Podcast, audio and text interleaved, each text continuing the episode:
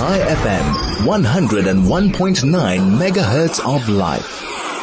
Avi Kay, who's the guide at the Kotel to give us the latest on what's been happening there since last week. Avi, very good afternoon to you. Thank you as always for joining us.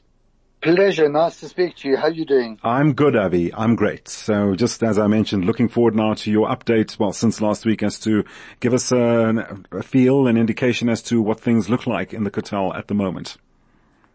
Okay, so the truth is that I'm actually in South Africa right now. Now, right now, I'm across the road from you. Okay, um, why didn't you pop in? It would have been great to have you in studio.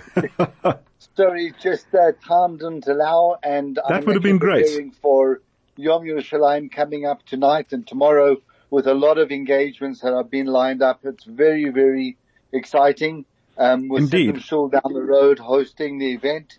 So looking forward to seeing everybody there. I will be there.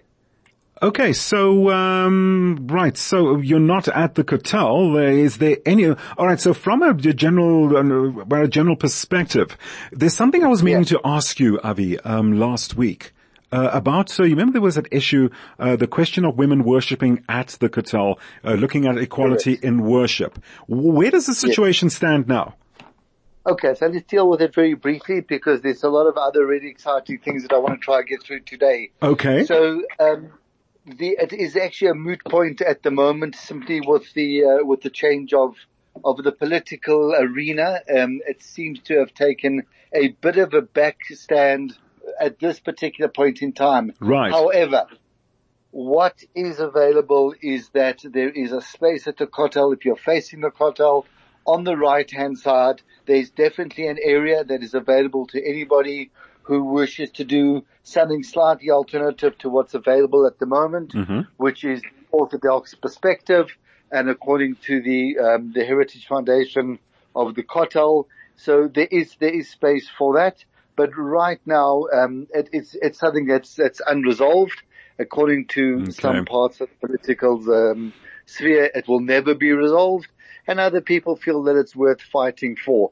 But um, you know, what we should maybe be looking at it today is that I had a very interesting chat with a guy Shlomo, who's one of the directors of the Kotel Foundation this week. Yeah. Um, and I asked him for some perspectives to share with people like yourselves and uh, on this particular show of what's happening at the Kotel and what I should share with people in the diaspora. And the response was absolutely overwhelming. The first thing was, we're waiting for you with open arms. Please come and please remember that the Kotel Plaza is open. It's open to everybody and we're waiting for you. You know, he went on then just to iterate, to reiterate that please be aware that the Kotel is approximately 455 or 488, depends who you speak to, meters long from the one end to the other end. Mm-hmm. And we only have 55 meters exposed. The Kotel that we know, the pictures that we know is a very small portion of the whole Kotel wall that is available because on the left hand side, um, we know that the, the, the Muslim quarter has been built up against the, the Kotel. And on the right hand side, there's been excavations by um, Arch and makes it a little bit difficult to get towards it. But this, uh, there is this tremendous area that has been exposed. Mm-hmm. And as I've said a few times, there's a lot of work that's gone on there to show it and to clean it up and to make it available.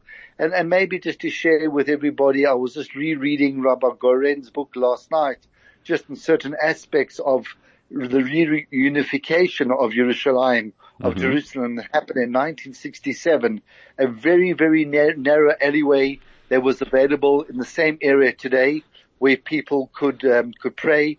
But remember that it was about two and a half stones higher than it is today. Right. So if you're looking for a photo, if you're looking at a photo from, I don't know, the turn of last century and you want to try to find that rock, you just need to look up because you're standing about two stones below where the area was because they came in and they cleared out the area and they dropped the the ground level, so to speak, just to create a, a, a bigger area of space. The other area of, of interest for me is that the Kotel is actually divided into two sections. One section people could come and pray, even mm-hmm. though no one did between 1948 and 1967. but the other area was blocked off with a fence and a wall, and it was actually used as a lavatory by people in the area where they came to relieve themselves against the wall. And one of the mm. first things that was done was that that wall was broken down and people were asked to come in and clean up the area, which they did. And again, you know, all's fair in love and war, as they say, but not really. At one has to be very, very careful of sacred places that belong to other religions, of other people's sensitivities. And that's something that we know the Kotel has not experienced over the years. There was times that the Kotel was a rubbish, was a rubbish heap. And people came from Europe to look for the Kotel, couldn't find it. Only to be told by some old people that below the rubbish is the Kotel. And the story has, uh, the myth has that people started throwing coins into the rubbish and eventually the rubbish got cleared that way as people started scavenging for the coins and the wall was, was revealed. And today it's there in all its glory for everybody to see and for everybody to enjoy. And the area has been cleared out and it's just a wonderful marvel. Tonight there's going to be a huge celebration at the Kotel. Tomorrow there will be prayers from dawn all the way through the day. And we just hope that the flag march that is planned for mm-hmm um, tonight and tomorrow goes ahead as planned without sure. interruption and that there's just a restraint on both sides and no provocation on either side and people can celebrate what we believe is a tremendous miracle of the reunification of Jerusalem where Jews can, and all nations and all religions can feel free to come and pray with peace and serenity and just have a wonderful experience. Avi, uh, do you mind just holding for a, just for a couple sure. of seconds? We just need to cross over to Laura, Laura Jersky, who will bring us a quick uh, new, uh, well, head news headline update because there are quite a few things I'd like to run by you regarding the Kotel, if that's fine with you. No fine. Avi Kay joining us uh, uh, from the Kotel. He's the guide to the Kotel. Chai FM, your station of choice since 2008. Well, Laura will be bringing us a full news update at the top of the hour. For now, we have on the line the guide at the Kotel, Avi Kay. We're having an interesting chat just before Laura gave us the headlines as to the status of the Kotel at the moment. Avi, if I can just come in there. Sure. Uh, during the long, I know you're in South Africa, but based on previous, uh, well, observations since last week until now, I presume from what you're gathering, uh, how, how has, um, how have the crowds looked? Because there have been celebrities, there have been heads of state. Uh, do you see and have you seen an increase uh, in visitors to the Kotel? Give us a general feel as to what you've observed since last we chatted. So definitely there has been an increase. There's been people coming through, streaming through. What you need to realize is that as we um, head towards the end of the, the, the period we're in now, and we're coming towards the Jewish holiday of um, Shavuot, there are a lot of visitors coming in from overseas. It's a, a, a very important time. It's the time where the uh, the Jews receive the Torah on on on Mount Sinai, and Jews come from all over the world to spend their time in Jerusalem. It's a very very special day. The evening itself, which is next Thursday evening, there will be people at the Kotel sitting and learning and um, celebrating the entire night into the next day. The prayers of the next morning are very very special. They start at dawn and then they go from there. So yes, there's definitely been an increase, especially today with Yom Yerushalayim, um, the 75th anniversary of Israel and what the hand in hand with the, uh, with Yom Yerushalayim in this particular year. There are definitely an increased number of people there.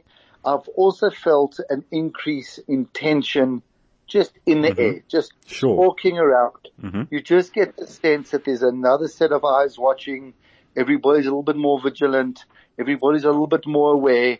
And I, I don't read anything negative into that. I just feel, you know, sometimes it's better to, to be a little bit over prepared than, than under prepared. And I think the residents of the holy city are really just hoping that everybody's going to be able to have a good time and and not be um, caught up in the negativity that could be involved. Indeed, Avi, we look forward to your next update uh, about the Kotel. I presume you're going to be back home next week when we chat, so that you can give us a real on the ground uh, feel as to what's going on there. For now, being in South Africa, very quickly, what what are you doing? Um, I'm sure our listeners will be keen to know what is it you're doing on on Jerusalem Day. At the, what what preparations? What uh, have you got an initiative or project going on or event? Yes, I have been brought out by Mizrahi and Sydenham Shul Shul um, as a joint initiative. Right. Tonight at Yeshiva College campus there is a special celebratory prayer that starts at six o'clock, six o'clock to seven o'clock to celebrate Yom Yerushalayim. And then at the festivities move to Sydenham Shul, um, just down the road from you, where there will be um, live music and there will be more festivities. We are also going to be, um, there will be a sofer, a Jewish scribe there, who will be um, helping people fill in the letters of what we call the Eli Kay Unity Sefer Torah. It's the Sefer Torah that we launched when our son was murdered in the old city a year and a bit ago. Okay. And people come and participate in that. Then tomorrow morning, um, I've got a full schedule speaking to um, a few schools, Yeshiva College, Torah Academy, King David, and then uh, uh, um, morning will be in school. Um, I'll be talking there. On Motzei Shabbat, there is a special gathering at Chabad of Greenstone. Um, Rabbi Penny and Rochi Pink. Look uh, forward to seeing everybody over there.